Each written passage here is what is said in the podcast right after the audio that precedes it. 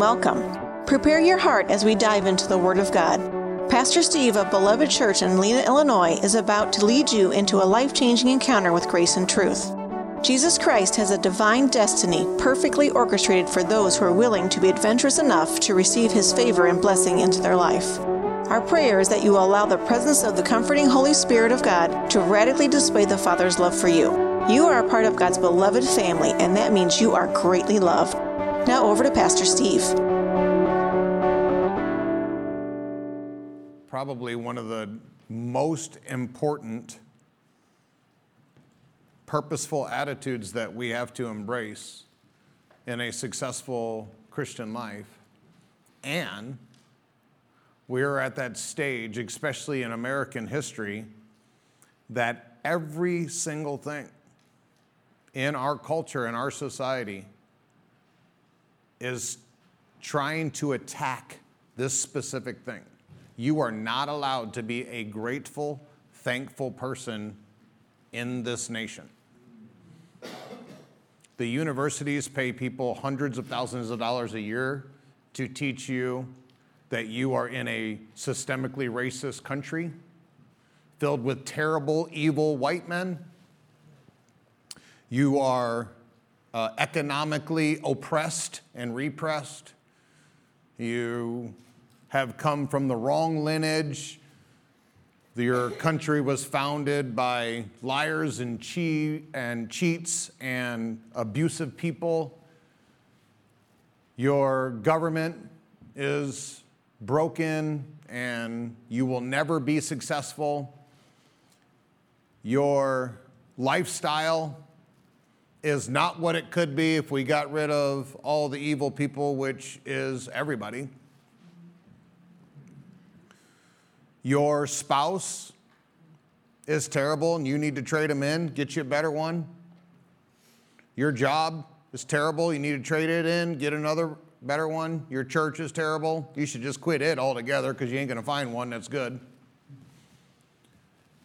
The high schools, grade schools, kindergartens are teaching the exact same thing. If you don't believe me, you can go to a school board meeting and find out that they are teaching these very things to our children so that our children can grow up to be ingrates. Ingrate is a real word, it's not just a thing that you throw out as an insult. It means that you are a person of ingratitude, an ingrate. And some of you have legitimately grown up in hardships. And by legitimately, I'm saying that obviously there is a a comparative way that you have to do that because even though we grew up super poor, uh, trailer courts and mobile home parks, and we went days without food and hand me down clothes, and, and praise God, we didn't have to take a bath every day. That was awesome. Good times. As, as terrible as that would be for maybe some people in this room, I'm telling you, I had an incredible childhood. Incredible. We never lacked for kids to play with. We never lacked for stuff to do. We never lacked for mud pies and throwing dirt clods and playing stickball and laughing and burping and farting together and doing all the stuff all day long. And then, dang it, the streetlights would come on and you'd have to go home. And sometimes you'd like find the long way home, even though you know you might even get beat for it because it was life and it was, it was meant to be lived. And you probably are not going to wake up tomorrow unless you really let my message get into your heart. You're probably not going to wake up tomorrow and you're going to say, Man, thank you, Father. You love me. I live in the most prosperous time, literally in human history, in the most prosperous nation ever. I have a church that authentically loves me. I have a Savior who died for me. I have food, I have clothes, I have all the necessities of life. Thank you, Father, that I am a zero one percenter of all people that have ever lived on this earth.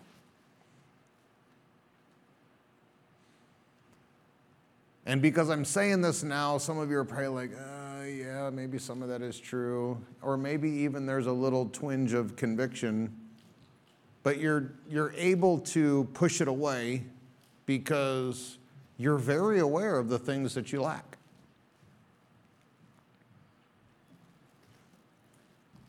That is tactic number one of the enemy is to make you focus on what you don't have. That was sin number one in the garden.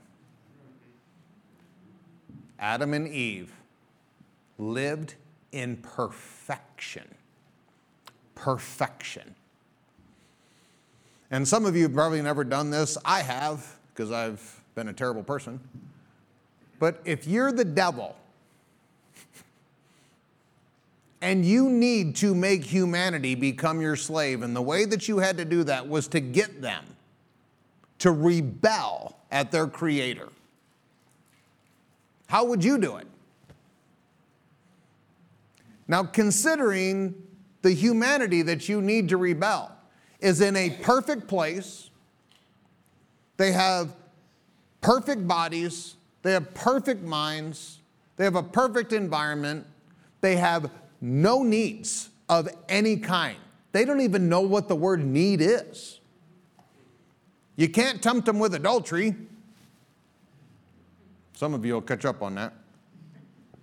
You can't tempt them with money, power, control. They already had everything that was possible. What would you tempt them with? What could you bring? Dissatisfaction. Dissatisfaction. If you think that your satisfaction in your life is contingent on what you do or don't have, you have already positioned yourself for the enemy to do it to you what he did to Eve.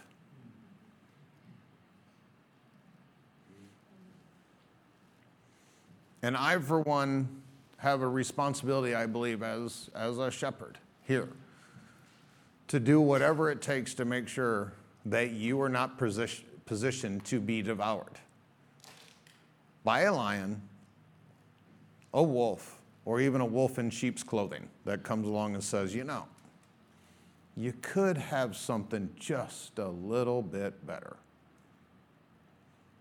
and ask you to compromise to get it. Dennis Prager, who is probably one of the most influential Orthodox Jews that are alive today, I think he actually will go down as one of the most influential people in history, says the two things that God most wants people to be good and happy are unattainable if one is ungrateful.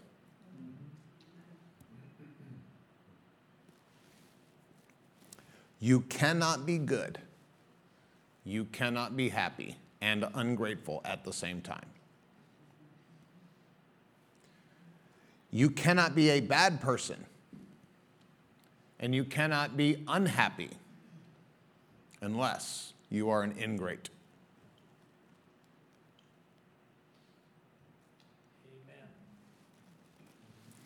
A good and fulfilling life is inextricably bound to gratitude.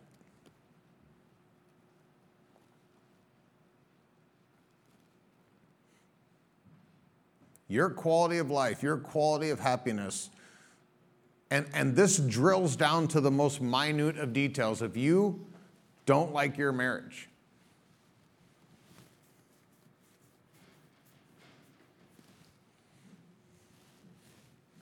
I can, I can tell this story because I was traveling.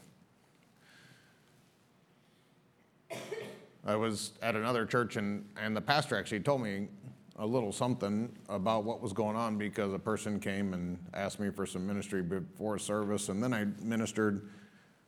And then after service, the same person came back up and they wanted, they wanted prayer for their spouse, basically their terrible spouse, worthless, terrible spouse.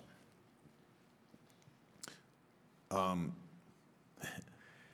and th- this only works because the pastor gave me some backstory because he'd been kind of dealing with the same situation. And, and the story, the backstory was this person who wanted me to pray for their terrible, lousy, wretched spouse because they weren't as spiritual as they wanted them to be.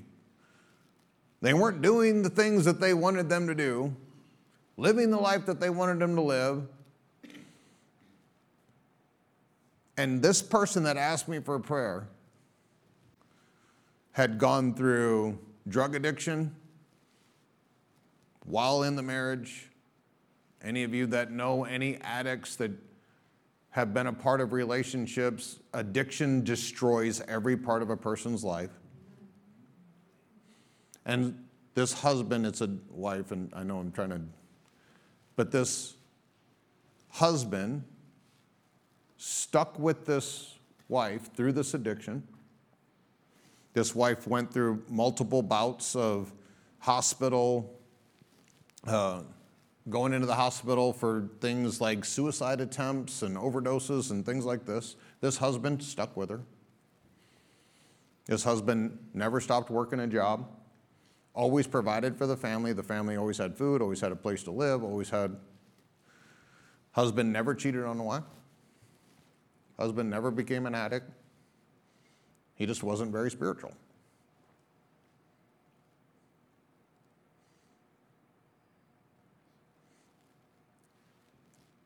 And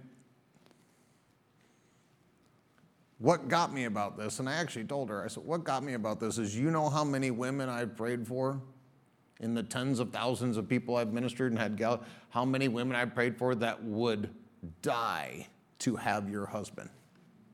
Just someone that would stick with them the rest of their life and would provide for them and would love this husband adored his wife. I talked to him later on. He just he talked glowingly about this woman. And I was like, man, if you knew what she just asked me to pray for. And it and it was like this glaring example with this woman that no matter what this husband would have done, no matter what it was, he would have never achieved what she wanted him to be ingratitude, dissatisfaction,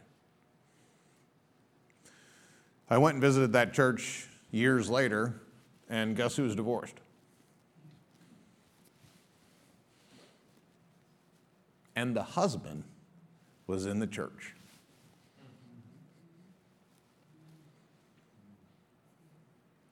Anything you are ungrateful for, you will eventually lose. Anyone you are ungrateful for, will be eventually lost to you.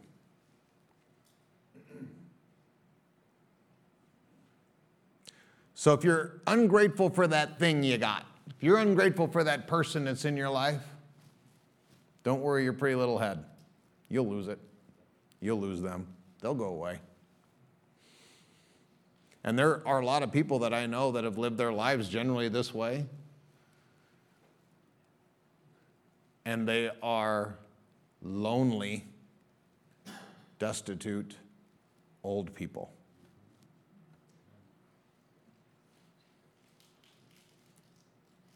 And it would break my heart if anybody in here made that their course of life, that you want to eventually be lonely and destitute because nothing in your life is good enough for you. All bad people and all unhappy people lack gratitude. a life of Christiformity, which is a theological term which just means that we are, our lives are being conformed to the image of Christ. Hebrews or uh, Romans 12, 2. Christiformity is what the goal of all of our lives are, is to be conformed to the image of God. In fact, in Genesis 1, when we were created, we were created in the image of God. Our job is to bear the image of God to this world. We are image bearers. Christiformity is becoming the fullness of that image.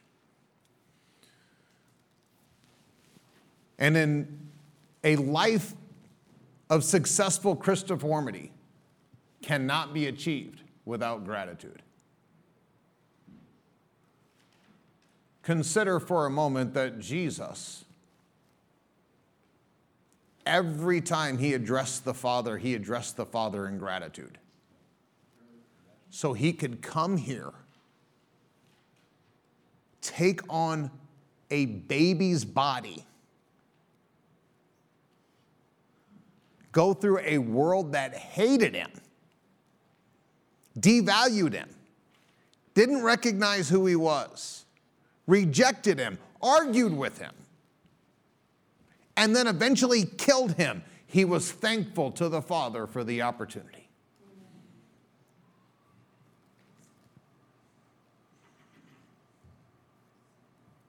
He was forever the example of people who have the proper mentality, the proper attitude towards life. I promise you, Scout's honor, I promise you, you will experience pain. You will be betrayed. People will not value you. You'll be rejected. You'll be belittled. You'll be made fun of, even on social media. And you will have the temptation to be ungrateful for your terrible life.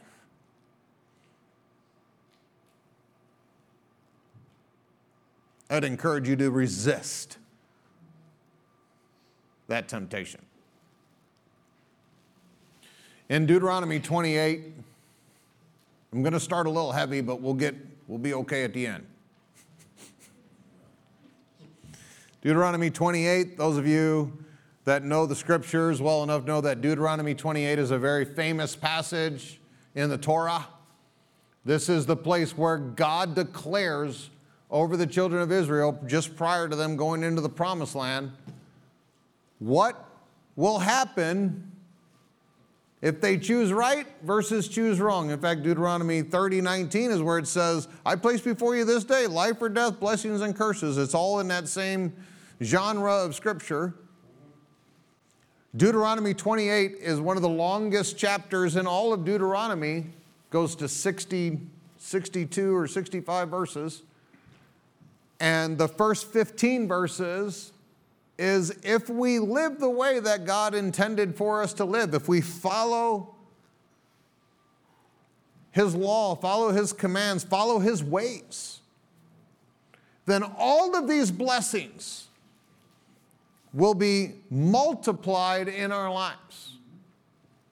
And then there's a transition verse, I believe it's 15, that says, Now if you don't, if you choose to go do things your way, like, like Cinderella said, if you choose to have a little g God, or even be a little g God, which most of us would be more likely to be indicted, indicted for than having a little g like bowing down. I'm probably never going to walk in any of your houses and, and see you sneaking away to your idol and bowing before your idol with a candle and chanting. No, we just make ourselves our idols and serve ourselves and worship ourselves and, and pet ourselves and tell ourselves how awesome we are. There's that word. But if you ever choose to make a little g God that goes in front of the big G God, then all of these things are going to happen to you. And 16, I think, to 66, which is a ton of verses, are all the curses which it's always bothered me. Like 15 blessings. Yay! And really awesome. And actually, verse 1 doesn't even count. I think verse 15 doesn't count. So it's like 13 blessings. And then 60 verses, 50 verses of terrible. And if you read through there, there is like on purpose terrible.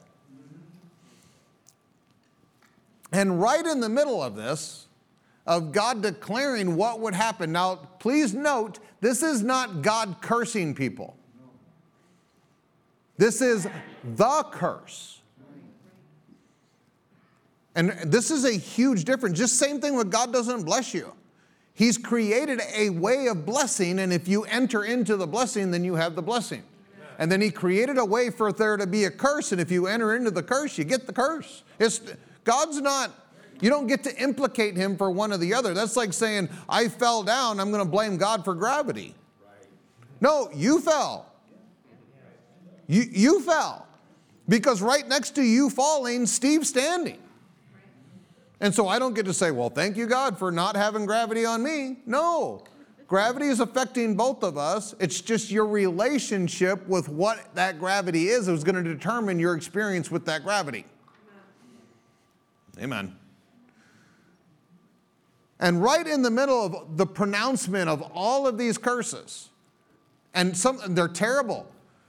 Your, your wombs are going to be dead. People are going to come into your country and and take you into slavery and tear your babies from your women's wombs and attack and assault your women and, and carry them off as slaves and prostitutes. Like these are terrible, terrible curses that God says, please don't do the stupid. And one of the reasons I want to kind of on purpose illuminate this a little bit is because most of us probably think like, well, if I knew that this would turn into a really terrible thing in my life, I just wouldn't do that. Really? Really? Because all the time I've told people, hey, if you go, if you keep going this way, it's going to end up this way. Ah, nah, stupid preacher, what do you know? Life. I know a little bit about life. I really know the scriptures, and I'm knowing my Father more every day. He knows everything. So maybe when I tell you, consider it. But it doesn't bother me when folks hear what I have to say and then they just go and do their own things because I just look at verses like this. Like God literally said, they're going to kidnap and rape your daughters if you go this way. And you know what they said? Ah, we can go this way. God's just being all scary, trying to keep us out of the bad. No, and it happened. And that's what happened. They spent hundreds of years in slavery, having their families decimated, having their lives decimated. And then they would like, God, rescue us. Why are you doing this to us? You know, if I was God. thank God. You need to thank. You need to be grateful that Steve Castle is not God. Verse 45, right in the middle of all this. So all these curses shall come on you, notice, and pursue you. You know how many people try to run away from it? And this is God speaking. They don't just pursue you, they catch you. You, this, these kind of verses bless me because when you look across the world right now, especially America, and we see these evil, wicked, unelected, or wrongfully elected with their satanic ways and their, and their Luciferian ideas, doing all the things that they're doing in our nation. It just makes my my my angry juices flow and i'm like come on ar-15 and obviously that's not a solution probably have to delete that this is how you cancel a youtube channel stop it and these are the kind of verses that keep my heart settled because just because you see the wicked, the wicked prevailing, just because it looks like they're being successful in their wickedness. It's only for a moment, y'all. It's only for a moment. God is just. He is just. You might could hide it from me. You ain't hiding it from him. You might can convince me that you love your spouse while you got a little something on the side. I ain't the one you need to convince. God is just both ways. You go and, and cheat life and live it your way and be your own little g God. These curses will come on you and pursue you and overtake you until you're destroyed. And some of the best things that could happen to some people, some of those people you've been praying for, some of your family members, some of your friends or whatever that you've been praying for, one of the best things that could happen to them is for them to be destroyed. I know that's that is a hard pill to swallow. But some people literally they're so dense. Their skulls are so thick. They are so self-righteous that the only way that they'll ever figure out there's a wall is when if they smack dab into it at 100 miles an hour face first and they have to go to the hospital. Then they realize there was a wall there. Yep, there sure was. And what do we do? We go to the hospital and we love them and we pray for them and we help them heal and we bring them out and we embrace them. Amen? Amen. Amen. You, don't get to say, told you so, told you about that wall. No. I know, I've learned this one. It doesn't help. Nobody wants to hear, I told you so. Do you want to hear? Anybody want to hear, I told you so when you get to any part? No, okay. So they don't want to hear it either. Until you're destroyed because you would not obey the Lord your God by keeping his commandments and his statutes, which he commanded you. Some of us don't even know because we're not really super hip to the scriptures. I don't need to read the Bible. I'll let Pastor Steve read it for me. We don't even know what he commanded us. We don't know his statutes. And just so you know, you don't get to go and stand in front of your destruction and say, Whoa, whoa, whoa, Lord, not me. I didn't know that was a rule. you, you, don't get to play stupid. It, it's been written down long time. Verse 46 and they will become a sign and a wonder against you and your descendants forever. One of the one of the gravitational aspects of these truths for me is my life is just not for me. I have a son and a daughter. That's just in the natural. I got all y'all, or at least the ones that love me. How I live my life will affect your life. It will affect your future. It'll affect your kids. It'll affect your grandkids. I don't get to just say, well, I feel like it ain't about me. I don't get to make financial, you know, I actually, I don't want to Kay and I were just talking about this the other day that one of the revelations, you guys know that I was transparent with you a few months ago and telling you that I'm, that I'm starting to kind of wrap my brain around being a person of prosperity that the Lord has created me to be.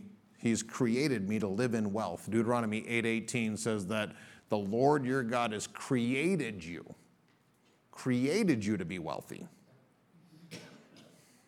That power is literally on the inside of you to be wealthy, not have wealthy, be wealthy. So that you can declare his covenant to other people. That's the purpose of it. And I'm, I'm embracing this. And one of the things that the Lord said to me the other day, and this is important for all of us, is you need to know your why. You need to know your why. Why? Why, Steve, do you need to embrace the wealth that I've created you for? And I said, Well, you know, so I can do good stuff and give money away and be philanthropic, thrill, philanthropical. Where's Mitchell? Whatever. Look it up. And the Lord was like, Yeah, yeah, that's very Christianese of you to say all that. You know, the Lord knows when you're doing that thing. I get it too when people are giving me their Christian answer because they know I'm a pastor. When I just heard him give the answer to the person that's not the pastor like five minutes before, I'm like, oh, okay. You came up with all that Christian real quick, didn't you? And the Lord said, okay, that's, that's cool. And, and I was saying it authentic. I wasn't making it up because I, if you gave me $5 million today, I'd have it spent before I go to bed. And I wouldn't, do, I wouldn't spend a penny on me. Not a penny. I've already got it mapped out too. I can tell you how, where every dollar goes right now. And so I gave the Lord my, my scripted answer, and He said, You need more why. I'm like, man, I don't know. That's a pretty big why already. And this is something that Jews have a much better mindset of than American Christians. American Christians, everything is about you. Everything is about you. I'm sorry. Welcome to American Christianity. It's what I call churchianity, modern, progressive. You know, we put a cross on it and we call it Jesus. It, it doesn't work that way. Because most of our Christian lives, it's 100% about you. We just cover it up with a little bit of Jesus fluff. Jews don't think that way. Jews think about their grandchildren, their great grandchildren. And because of it, they make different financial decisions. You win the lottery, Amer- not you. You guys are all the good ones those terrible people out there, they win the lottery, you know they're actually worse, financially worse off within seven years. If you won $100 million in the lottery, in seven years, statistically, in seven years, you will financially be worse than you were before you won it. Why? Because you, the black hole of self centeredness, will suck everything out of those winnings until you go into the negative.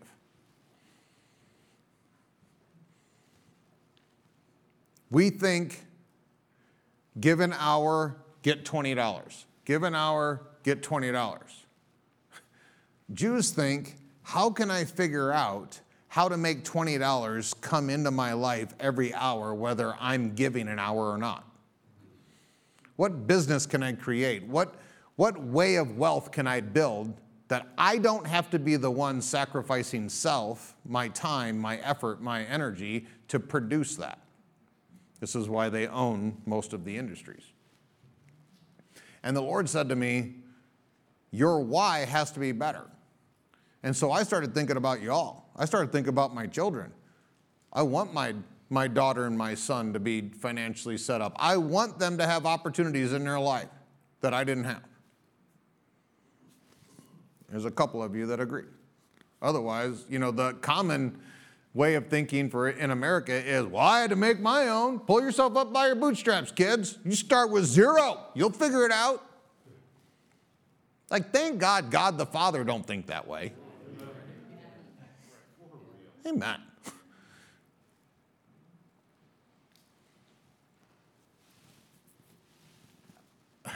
Man, there's a, I can go deeper on that. I have to back up.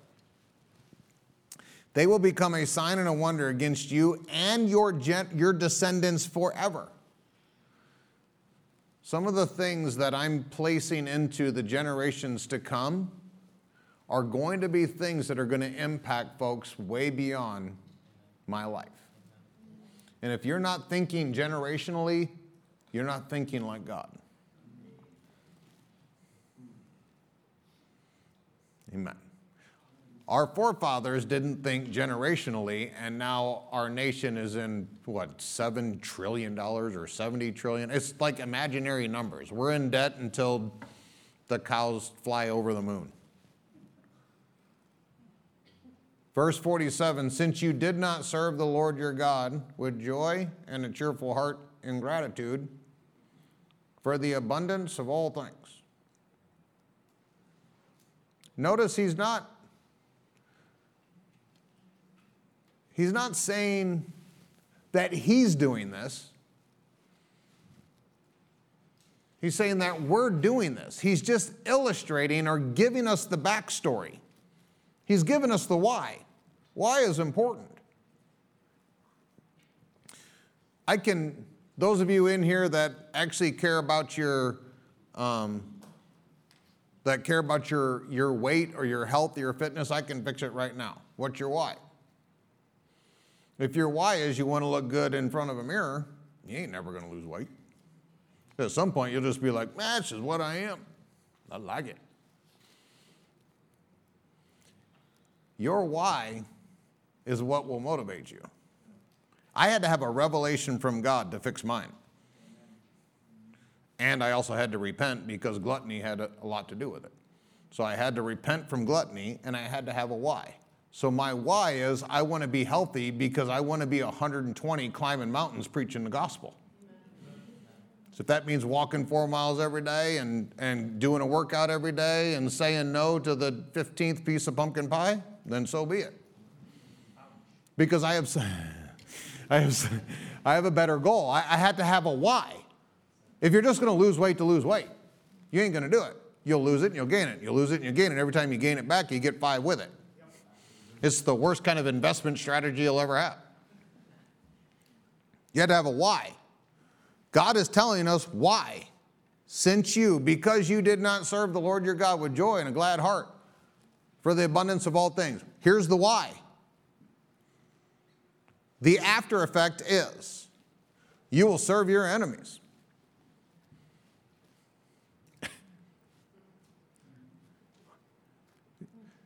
This sounds mean, like God.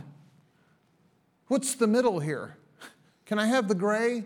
I mean, I really don't want to serve you because, I mean, living a godly life, especially in today's world, like it's going to interrupt my TV schedule. But I don't want to be like totally satanic. So, what's the middle? What's the happy medium? This is what we want, right? We want a little compromise. This is what politics tells us, right? You got to compromise a little bit. So, what's the happy middle? He's saying you either serve me or you serve them.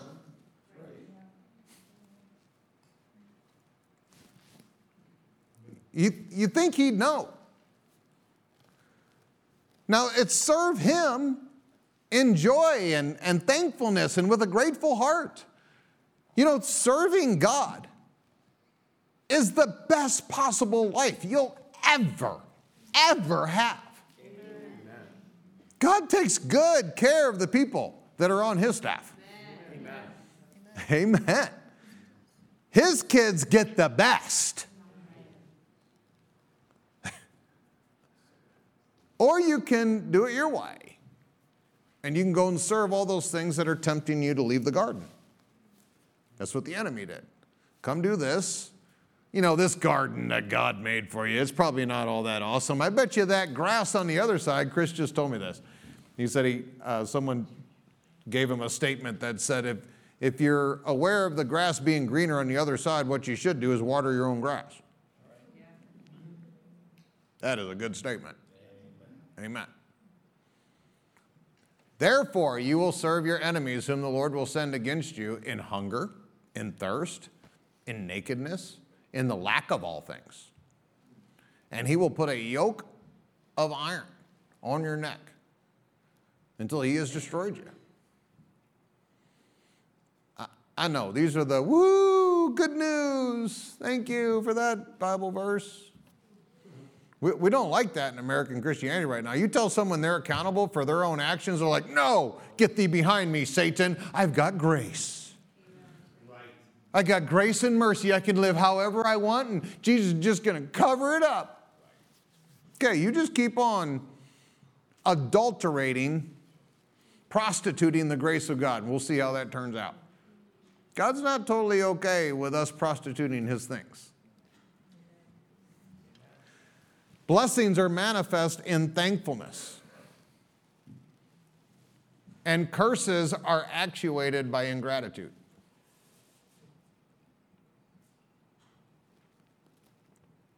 Joy and a cheerful heart are expressions of gratitude. Joy and a cheerful heart are expressions of gratitude. The reverse is equally true. If you're having a bad day, if you're having a bad life, a bad month, if you're sucking lemons and you're always that person, like things never work out for you, the reverse is true. It is, it is showing you, these are, these are indicators that you should pick up in your life that things are not right. If you are ungrateful for the life that you have, you should use that as a penalty flag in your own life and say, okay, something's not right. Because if nothing else, Jesus loves me. If nothing else, if all you got is Jesus loves you, is that not enough? If a thousand fall at your side and 10,000 at your right hand, and it's just you and Jesus standing there, if God be for you and, and the whole world against you, is that enough for you or not? For me, it is. And I had to come face to face with this not that long ago because it seemed like the whole world was against me. And I had to, like, Lord, hello, you there? I'm there. All right, me and you. I'm okay with being Jesus. Amen. What I'm not okay with is getting the whole world and not having Jesus. If redeemed people do not serve God in gratitude and joy, they will be enslaved by their enemies in misery. Ingratitude spoils what you have. Please hear this statement. Ingratitude spoils what you have. What you now have, you once did not have. So ingratitude equally spoils what you do not yet have as well. I know that's kind of deep, but it's true. I'm going to I'm going to use my own life as an example. I'll pick on me. When I lost the gratefulness, the gratitude that I had for Kay in our marriage, it spoiled my marriage. It spoiled it. I lost what I had. And if I would have continued down that road, my ingratitude, my dishonoring of what God had given me in Kay and in our marriage would have eventually led me to go get the next marriage that was already pre spoiled. Because I took me and my attitude into that next relationship. Now, translate this into your thing. If you are ungrateful for what you have, ingratitude spoils what you have. And you'll lose it, and you already pre spoiled the thing that you don't have yet.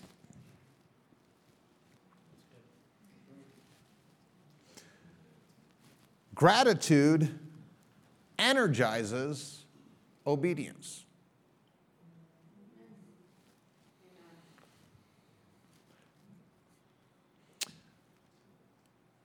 Some of you who are hip to your Bible might know the word Shema. In, in Judaism, the Shema, which comes from Deuteronomy chapter 6, uh, verse I think 4, 5, and 6, is the Shema. And it's called the Shema because the first word in that, in that little mini uh, blessing, basically is what it is, is the word Shema. And if you look it up in your Bible, it starts off with, Hear, O Israel, the Lord your God is one God. And that word at the very beginning, hear, is the word Shema. Hear. And it's now this whole uh, dissertation is called the Shema. And if you grew up in, an, in a Jewish home, you heard the Shema every morning and every night. The Shema was things that people said on their deathbed. They would say, Hear, O Israel, the Lord your God is one God. They, they put their hope in the fact that God, they were serving God, that this was the God. He was their God. They were, he was one God. They, they didn't make a mistake and serve the wrong God. There's one God, and it's our God. Hear, O Israel. So, hear, beloved, you have a God, one God.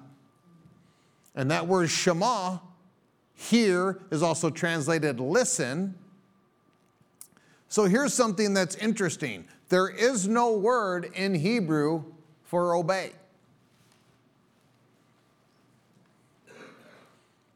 All they have is Shema.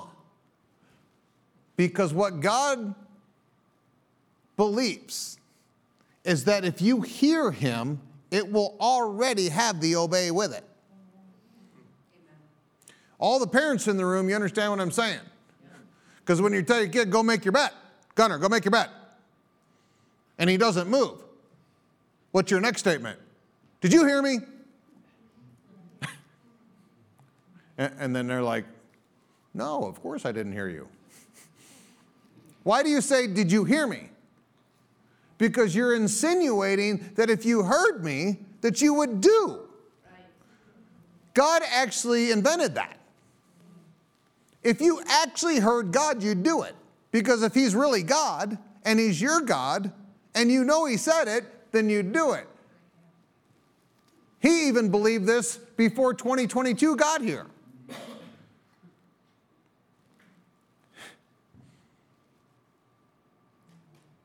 And I, I know that most people want to, but we don't anymore because we put God on the same level as that boss that we don't like, so I ain't gonna listen to him and that parent that we don't like, and I'm not going to listen to them, and that and that minister I don't like, totally ain't going to listen to him.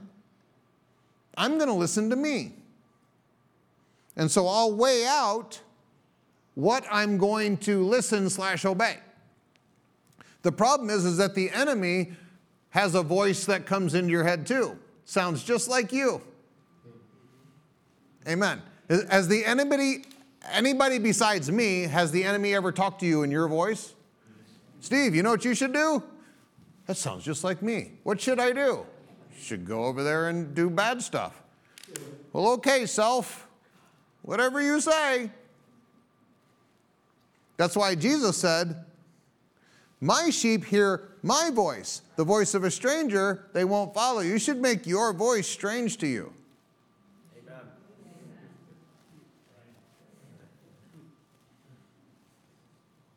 Colossians chapter 3, verse 14. And over all these virtues, put on love, which is the bond of perfect unity.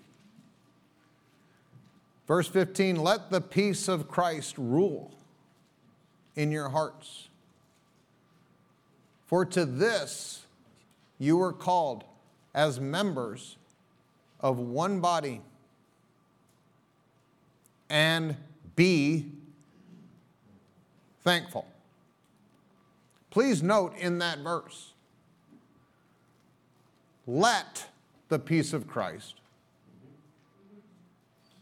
but be thankful. Jesus brings peace. You could say it this way this is not perfect doctrine, so don't get carried away but it would be like peace is something that comes to you from the outside and offers itself to you. And you allow it. You open the gates of your life and your heart, and peace comes in. But thankfulness is a be. That's you. This isn't something that comes and offers itself to you. Gratitude doesn't come and offer itself to you. You have to choose gratitude. You have to choose thankfulness. You receive peace, but you choose grateful.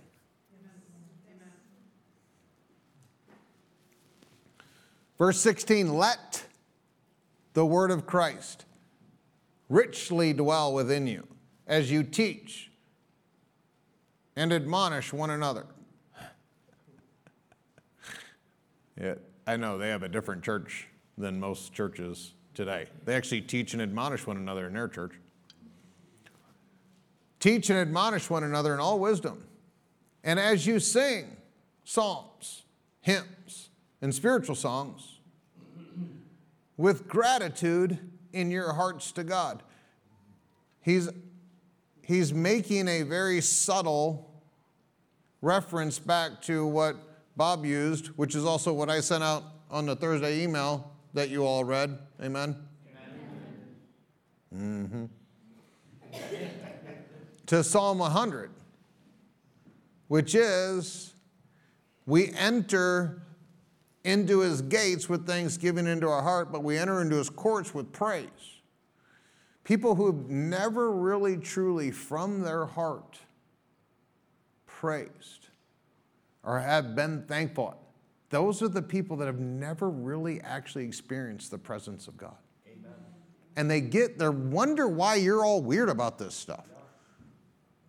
Why are you so wheels off, hair on fire for Jesus? Get, just be normal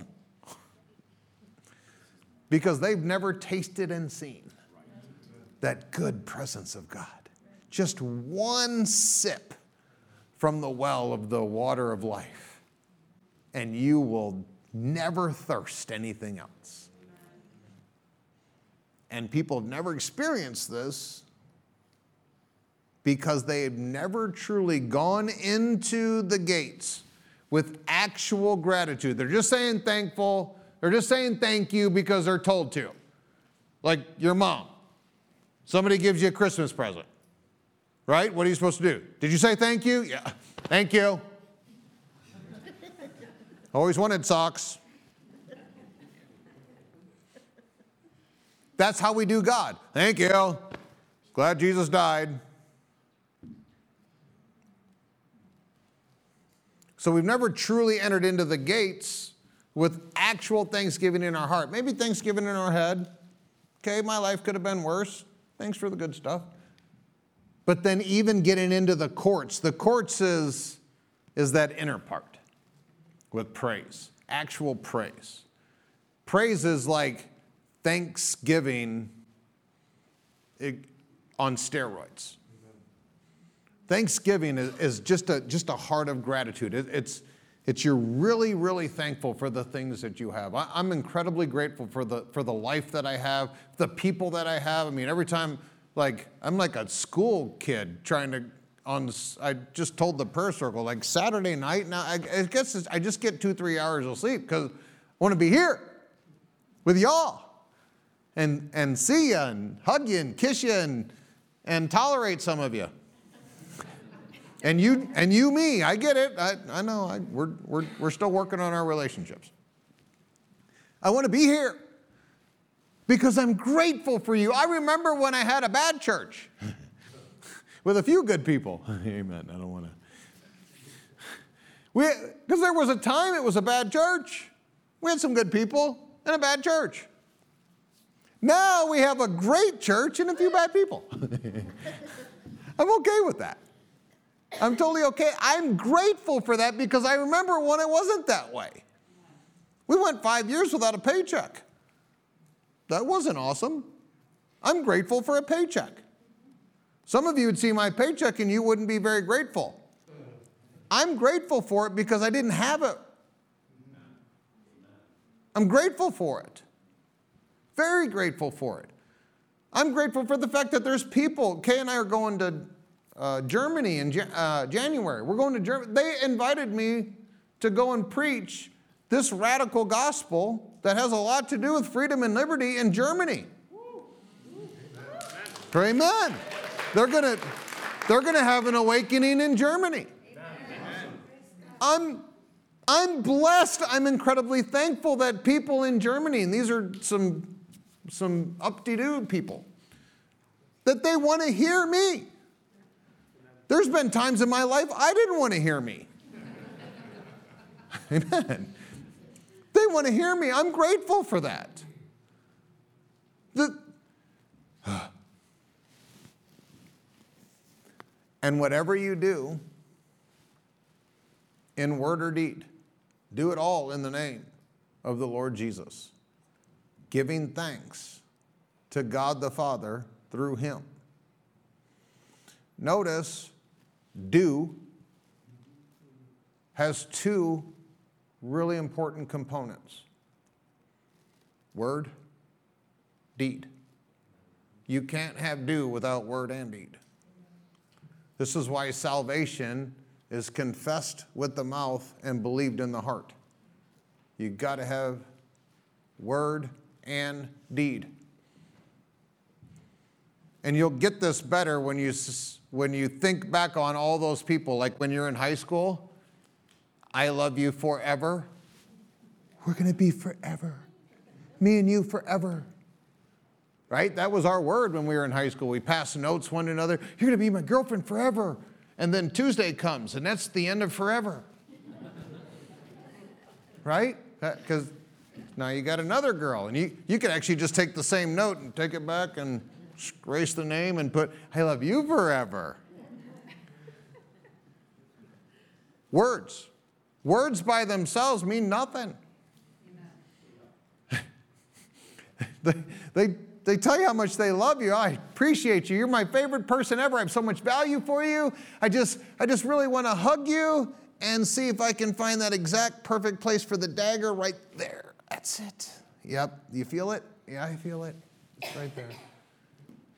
You, words by themselves with no congruent action, with no with no unity in what you do. Words are actually worse. When a person tells you they love you and then they betray you, that's, that's twice as bad. I'd rather just have people betray me. Just give me a snarky look, right? Kind of hate on me with your words and then go betray me. I'm totally expecting that. Obviously, they don't like me. They're going to go do terrible stuff. I get it. But when you're like, hey, I love you, brother, right? Yeah. And then they go and do the thing. Yeah. When word and deed aren't together, when they're not congruent, when they're not in unity, it's not real. Because you can do the other thing too. You can do the action. But if your words belie the action, some of you know exactly what I'm talking about because you've experienced this. Jesus was the Word, and he was the expressed image of the Father. He was both. His actions and his words, perfect unity. This is why it would be incumbent upon some of us to just draw back on some of our words until we get our words and our actions to be congruent.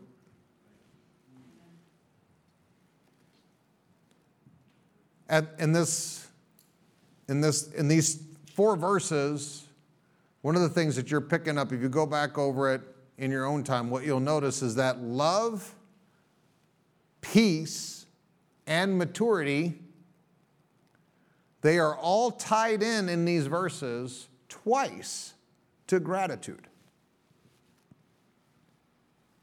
Some of the reasons that love and peace and maturity might not be working in some of our lives is because we're not truly grateful. And I would definitely say this that maturity for a fact, the more mature someone becomes in Christ, the more you will recognize that they are a very grateful person. Because the deeper your revelation of His love and His goodness and His grace and His mercy that's bestowed in your life, not because of you, but because of Him, the more authentically grateful that person becomes. You can tell by the gratitude that is in a person's life how mature they are. Amen. You guys are loving this, aren't you? Yeah. Favorite message ever? yeah, whatever. Colossians 2. So we're backing up a chapter. So I want you to think about this in order. Verses 6 and 7 As you therefore have received Christ Jesus the Lord, so walk in him. This is one of the ones that I quote all the time. The way you receive Jesus is the way that you walk in Jesus. Rooted and built up in him and established in the faith, as you have been taught, abounding in it with thanksgiving. You walking successfully in the faith, which is a biblical concept. When it says the faith, it's literally talking about the entire life that we were created to live.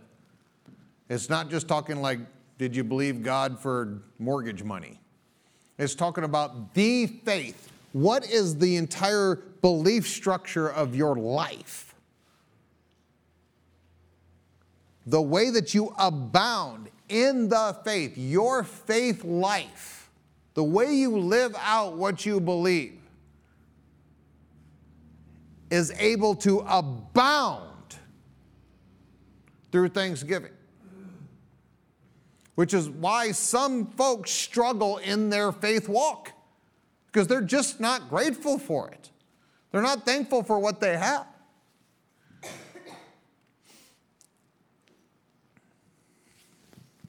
You know how many people weren't grateful for Jesus?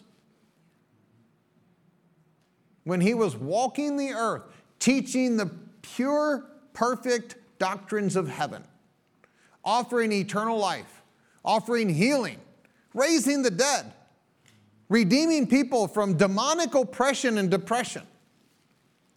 And people were angry and rejected him and they believed that they were justified in doing so. If people can reject the actual person of God standing in front of them, don't you know? They can reject anything else that's good and complain about it when it comes. As a person who spent a bunch of years in the restaurant business, I can tell you about some of these professional complainers. Because there are people that I actually went up to a table. This actually did this multiple times. Uh, I'm not really proud of it right now, but whatever. Part of my history. We'll just, that's the old dead Steve. But there's times that I walked up to tables in my restaurants that I literally took the food off their tables and I said, We will never satisfy you. You can leave. You don't have to pay for nothing. Thanks for coming. And obviously that didn't satisfy them. but I was at the end of my attempt. You know, when you cook their steak four times, when I threw four steaks away trying to get your steak right, it ain't gonna get right. You need to go home and cook your own. And even then, you're not, ma- you're not happy with it. When I cooked your eggs three times, and they're still too hard, too soft, too white, too yellow, too whatever, we're, we're done. You'll never be satisfied. And really, honestly, some people in their spiritual life, they're just never going to be satisfied. God can do, there's nothing that God could do for you that you'd be like, okay, well, thank you, Jesus. Now I can just serve you with a joyful, grateful heart because you did the thing. Once God jumps through one of your hoops, well, then we just stick a bigger hoop and then he's got to jump through that hoop and then a bigger hoop. And the rest of our life is God jumping through higher and bigger hoops. What if God's not your dog? What if he's not your genie in a bottle? The way we walk into salvation is the same way that we walk in salvation. You know how you walked into salvation? You recognized you needed it. You were a terrible person. Some of you might not even be there yet. Some of you are like, well, when I got saved, like heaven got better because they got me. Not true for me. I recognize the fact, like Paul said, of sinners, I was chiefest. I recognize my filth, the disgustingness, my own, my own wallowing as a pig returns to the, to the mire. And as a dog returns to its own vomit, I had seen myself over and over and over going back to the same garbage. And so when I got redeemed, when I got rescued, when I got set free, I recognize that God did not get any benefit from this deal. I am the total beneficiary. He was the one that paid for it. And if that's all I get, I'm okay with that. When Kay and I moved here, we made an oath to one another. If we got to live under a bridge with our kids in a tent and serve God, it's worth it. Some of the reason that I we went through poverty in our family was because of that attitude. So there's a balance there. I'm not saying that's good. Because if you say, God, I'll live in a bridge and a tent just for you, mean, um, the enemy will, he'll honor your prayer. But the, the attitude of, I don't care. I don't need the stuff anymore. I had the stuff. I had the seven houses, the boats, the cars, the money, the, the title, the name tag. Had it all.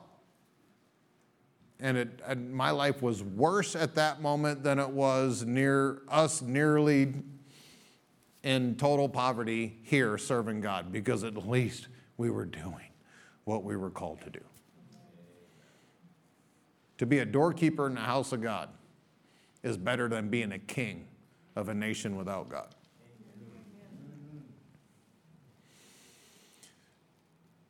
As thanksgiving abounds, so does faith. It is hard to be a person of doubt and a person of gratitude at the same time.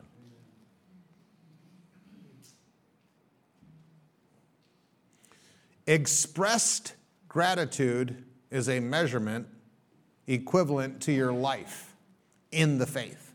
If you want to take your temperature on where you are at in the faith, use the thermometer of gratitude. That'll tell you where you're at. Hopefully, you're above freezing. Amen. Stay in here, we'll warm you up. We'll jump around and be gratitude. Pastor Craig will run around the building and you'll be like that guy. What's he got to be happy about? Maybe you should ask him. I bet you he'll tell you. Well, I'm not going to do that. I know. I know. He's got more going on. He's grateful for more. Some of us have, don't have any problem taking our shirts off, painting ourselves green, going to Green Bay, 10 below, and showing off for the Packers. I, I know that's nobody in here. Some people in this world, some people in this world would consider that normal. That's totally normal. But then somebody running around in church because they're free to run? That is weird. I'm not going to that weird church. Right, so you'll go to the weird Lambeau Stadium. Got it. John chapter 5. Jesus said, these are letters in red, I do not receive honor from men. This still breaks my heart when I read this. This is at this is in the middle of Jesus' ministry. So he'd spent 30 years as the incarnate Christ and then about a year and a half, maybe two years, operating in his messianic calling. And he gets to this stage and he says, I do not receive honor from men. It doesn't, it's not just singularly like he's rejecting when men are bringing him honor. That's not what he's saying. He's saying that men are actually not even bringing him honor. And he's got disciples, y'all. Amen. Any of you that are discipling, this should bless you. people don't really honor what's honorable. You know what you honor? Hollywood.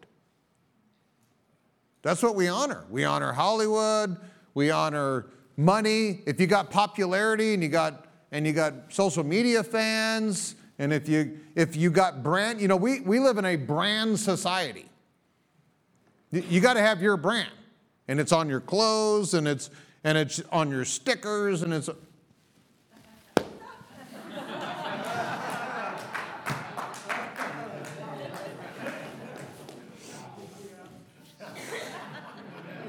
Our brands. That, that's what we honor. That's what we give our money to. That's what we give our affection to. That's what we give our praise to. I, I, I was, we, uh, I took Kay to, what's the store in Freeport? The new one. Uh, Marshalls, Marshalls, Marshalls. I took Kay to Marshalls and made her shop. Literally, I had to make her. She didn't want to go. I'm like, I'm forcing you to go shop. She's fine. So while we're in Marshalls, I decided to go look at the guy stuff. And it's like every shirt. It's every shirt has to have the thing that you're promoting. It has to have the person, you know, Tommy Hilfiger. I don't, I'm not good at this stuff, so don't get mad at me. But every one of them had to have somebody's name on it, somebody's image, somebody's thing. You had to exalt someone with your clothes. You can't just have clothes. You have to promote a person. You have to raise up, exalt, honor somebody or something. Even, you know, Chevy, Ford, it, it's got to be something. You can't just have clothes that don't say something because we've learned in our society that our responsibility is to be walking billboards. They get us to advertise for them for free. They don't even pay you for it. Like, at least send me a check. Amen. Okay, now don't look. Some of these are good, though. I do not receive honor from men. right.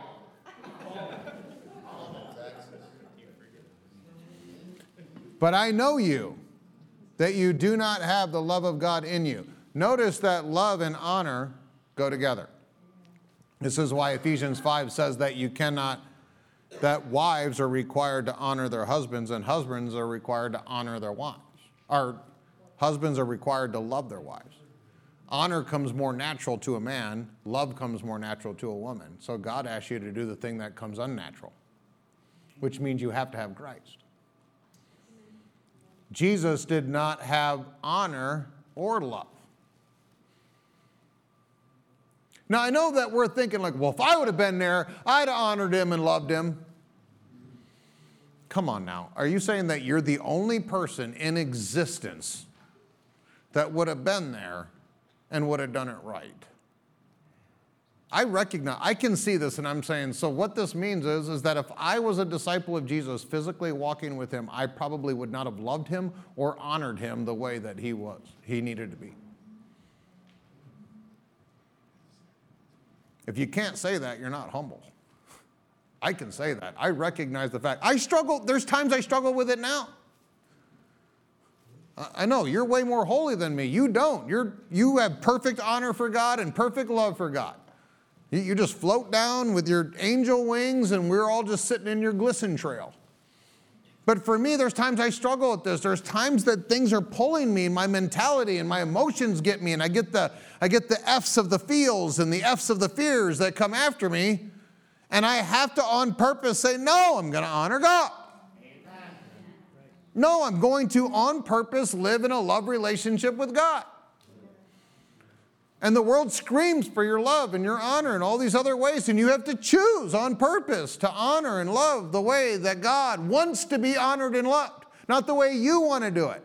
This is why a lot of relationships fail, is because I'm loving Kay the way I want to love her. That's not the call. The call is for me to love her the way she wants to be loved. and most guys don't even ask their wives, How would you like me to love you, honey? And for all the gals that you're getting a little bit righteous, go the other way too. Ask your man how they want to be honored. Because it's probably not you making fun of them at Thanksgiving dinner because you broke the toaster when you tried to fix it.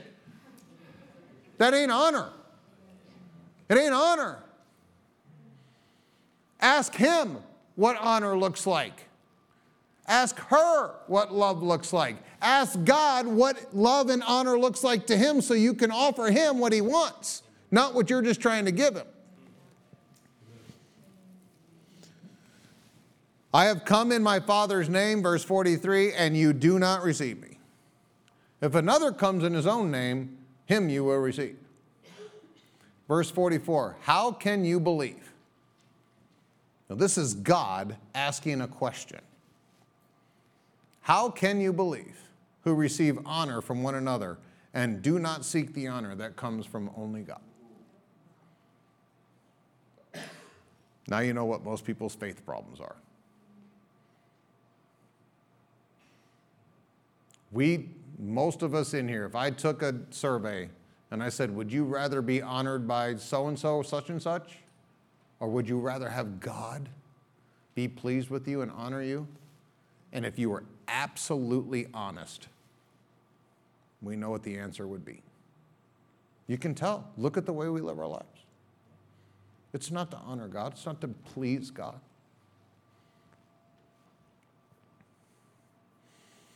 You cannot honor someone you are not grateful for. And you cannot be grateful for someone without honoring them. Amen. I know what marriages are doing good and what marriages are not doing good based upon that fact.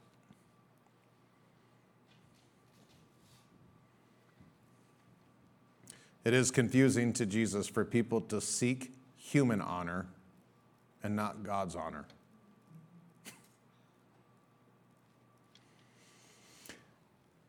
I'll end with this.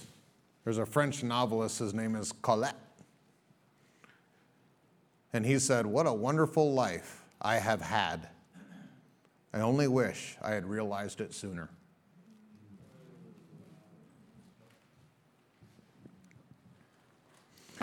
So I'm in a I'm in a place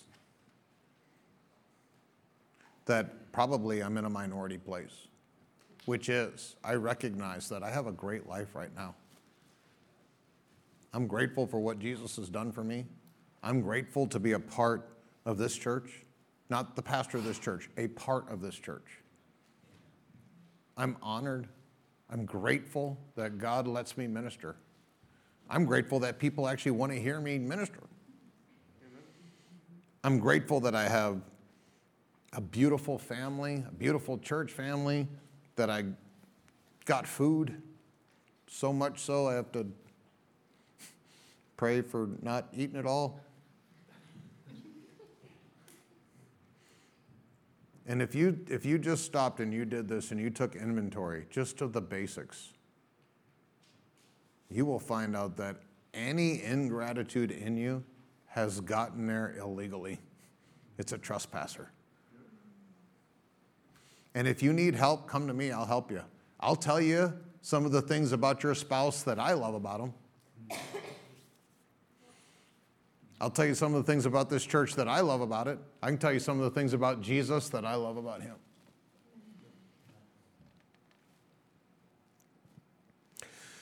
All right, I will bless you now.